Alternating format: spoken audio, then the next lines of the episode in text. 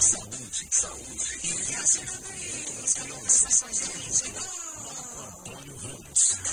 Saúde e desenvolvimento das crianças com geneticista, pediatra maravilhoso, doutor Marco Antônio Ramos. Doutor Marco Antônio, boa tarde. Boa tarde, Cidinha. Boa tarde a todos que nos acompanham na Rádio 9 de Julho. Alegria tê-lo conosco mais uma vez, viu, doutor? Muito agradecida. Muito obrigada por tirar um tempinho aí né, do seu precioso trabalho para conversar com a gente. É um prazer. Bom, hoje a gente vai falar de ronco infantil. Pois é. Aí eu fico imaginando né, que eu, eu tenho uma sobrinha, ela tem quatro anos, minha sobrinha neta. De vez em quando ela dá uma roncada assim, né, que eu falo, nossa senhora, né, tá pior que adulto. E tem criança que, que ronca mesmo, né? Parece que, que é um adulto que está roncando ali. Por que, que isso acontece? É, é eventual pode acontecer, né? Eventualmente uma noite ou outra, uma criança que tem uma rinite alérgica, eventualmente, a nariz mais carregado, mais edemaciado, mais inchado por dentro, né? E um dia ou outro, em determinada situação ou outra, pode roncar mesmo e respirar pela boca, por conta de uma obstrução nasal. Hum. Mas o que a gente vai falar hoje é criança que a gente percebe que ronca com frequência e tem um padrão respiratório seguinte, é um padrão de respiração bucal, pela boca. Pois é. respirar pelo nariz, né? É verdade? Pois é, quando abriu o programa hoje eu falei, né? assim, Eu aprendi isso lá na escola, né? Quando era pequenininha, né, lá no Sapopemba. Né? Você tem que inspirar pelo nariz, não é assim? Sim, E soltar pela boca? É, então, e, e aí é a criança que não aprendeu a respirar assim, ou porque ela tem aqui assim, alguma obstrução, obstrução. Isso, exatamente. Então, o que, que acontece? A gente tem que inspirar pelo nariz, porque a cavidade nasal ela é rica em estratégias para filtrar o ar, aquecer o ar e umidificar o ar. Então, o ar que vai para o pulmão ele tem que estar limpo, aquecido e úmido. Né? A boca não consegue fazer esse papel. Né? Então, pode, no máximo, umidificar o ar, mas daqui a pouco a gente vai estar com a boca seca e o ar começa a entrar seco para dentro do pulmão. O que, que acontece? Eu vou dar uma explicadinha rápida sobre a anatomia da boca e do nariz. Então, quando a gente abre a boca e olha para o espelho, o que, que a gente vê? O céu da boca, na verdade é uma falha do nariz, né? Então, acima do da boca tem toda a cavidade nasal. A gente olha lá no fundo e vê a campainha, né, que é o final do céu da boca, que gente chama de palato. Do lado, ao lado da língua, no, no, no, no assoalho desse, desse palato, está uma amígdala, do outro lado está outra amígdala. Mas o que a gente não sabe é o seguinte, ele tem uma terceira amígdala, que fica na parte posterior, no lado mais alto da campainha, por isso que a gente não vê, ela está escondidinha ali em cima e ela está bem na passagem do ar, a porção posterior do nariz para descer para o pulmão. Então, se essa glândula chamada adenoide, popularmente ela é conhecida como carne esponjosa, né? ela parece uma esponjinha mesmo.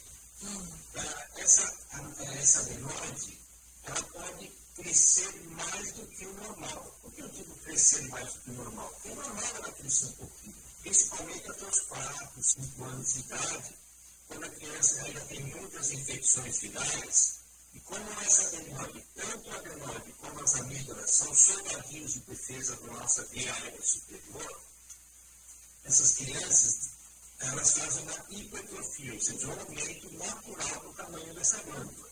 Acontece que algumas crianças vão aumentando o tamanho da glândula e isso não para de crescer. A ponto dessa é aquela esponjosa que fica lá em cima, e mais do que 50%, 60% da passagem do ar. Então, quando a criança se deita, naturalmente ela abre a boca e respira pela boca. E ronca muito, parece um adulto roncando. Né? Esse processo a gente observa que é crônico, ele deve ser notificado ao pediatra para que ele verifique se tem um quadro de rinite alérgica que está piorando o processo, ah, um quadro de alergia que possa ser evitado, por exemplo, alergia a pó, controle da, da poeira ambiental, principalmente no quarto. Né? Mas, se houver alguma dúvida em relação a isso, eu quero solicitar a avaliação do especialista otorrinolaringologista. Esse profissional vai fazer um exame chamado endoscopia, ele coloca uma, uma sondinha que tem uma câmera e uma, uma câmera e uma luzinha e vai observar o tamanho dessa adenoide. Quando a adenoide está acima de 60%, a gente já começa a pensar na possibilidade de operar e tirar essa adenoide do meio do caminho. Ela tem que estar acima de 60%?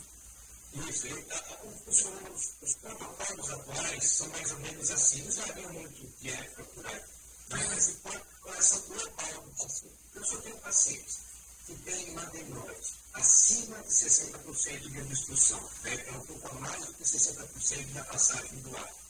Um paciente tem uma rinite de difícil controle, tem várias infecções de infecção por conta de todo esse processo, ou um paciente que tem uma adenoide acima de 60%. Não tem nenhuma complicação de infecção de rinite, porém, ele faz apneia à noite. Ele para de respirar à noite. Então, isso está interferindo na qualidade do sono dele por conta desse ponto intenso. Então, essas duas situações são determinantes, provavelmente, no procedimento cirúrgico. E, claro, o procedimento cirúrgico é para tirar a adenoide. As amígdalas deixam ali como soldadinhos mesmo, que elas são muito importantes para a defesa da imunológica da criança. Pergunta, pergunta. É, é, posso estar falando bobagem aqui, mas eu vou perguntar. Não, porque você está tá associando um pouco a, a, a adenoide, né, a carne esponjosa também, então, com questão de rinite. Tem a ver uma coisa com a outra? É, uma situação complica a outra. A adenoide já obstrui uma parte da passagem do ar. E a rinite causa aumento de secreção e um certo, uma certa alteração na mucosa. Ela pode ficar ou inchada ou até pouco vascularizada. Né? Então, são duas situações que podem acontecer simultaneamente e uma, como você, você tem razão no que você está dizendo. Então, a rinite pode ser um agravante para esse processo. E, às vezes, a adenoide impede que a gente bem a rinite. E eu vou te contar um segredo. As crianças não necessitam de cirurgia. Ponto. Mas aquelas que necessitam, por conta desses critérios que eu falei, quando você opera essa adenoide, você tira com a mão todos os problemas respiratórios dela. Ela vem lá da rinite, ela não tem mais infecção respiratória, é uma criança que se, eh, se desenvolve bem, dorme bem, vai melhor na escola, não tem problemas ortodônticos de respirar pela boca, também vai entortando toda a cavidade oral. Né? É uma criança que provavelmente vai ter menos chance de precisar de um aparelho corretivo, ortodôntico, nos dentes. Então, eu digo assim, quando precisa, é melhor fazer, porque a gente resolve todo o problema da criança. Sabe também o problema da criança do consultório? Ela tem adrenalina de 50%, 60%, 40%, 30% a 40% já é muito normal. Mas acima de 40% já começa a destruir um pouco.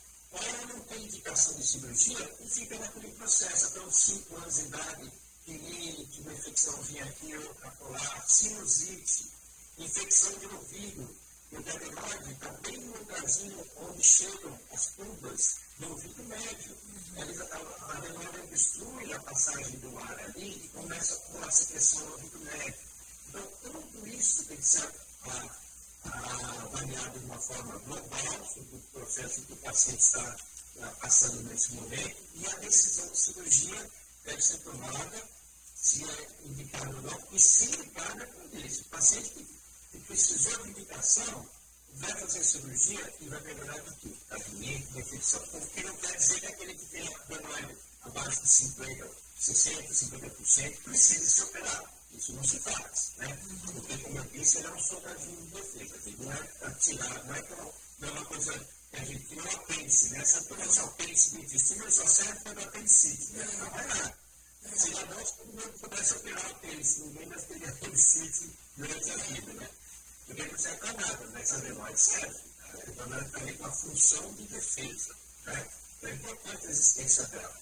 E por isso mesmo eu ressalto que operar adenoide não quer dizer tirar as amígdalas. As amígdalas deixam ali quietinha, que ela tem um papel importante para cumprir. Certo, ela, ela tem importância dela, né? Sim. Mas por que, é que grande parte da população né, sofre com essa adenoide aí aumentada? Então, ela aumenta naturalmente pelo número de infecções que ocorrem na, infecção na, na, na, idade abaixo de 5 anos. O adulto já é outro problema. O adulto eles podem ter, geralmente esse adenoide diminui de tamanho com a idade, tá? O adulto ele ronca por uma rinite, por um desvio de septo, por, um, por obesidade. Principal causa de adulto é a obesidade. Você tinha um paciente do quadro de obesidade, crianças também, né? Tem esse outro fator, né? Tem crianças que são obesas, né? Então, elas têm. Ah, existe não só obesidade, eu sou geneticista, né?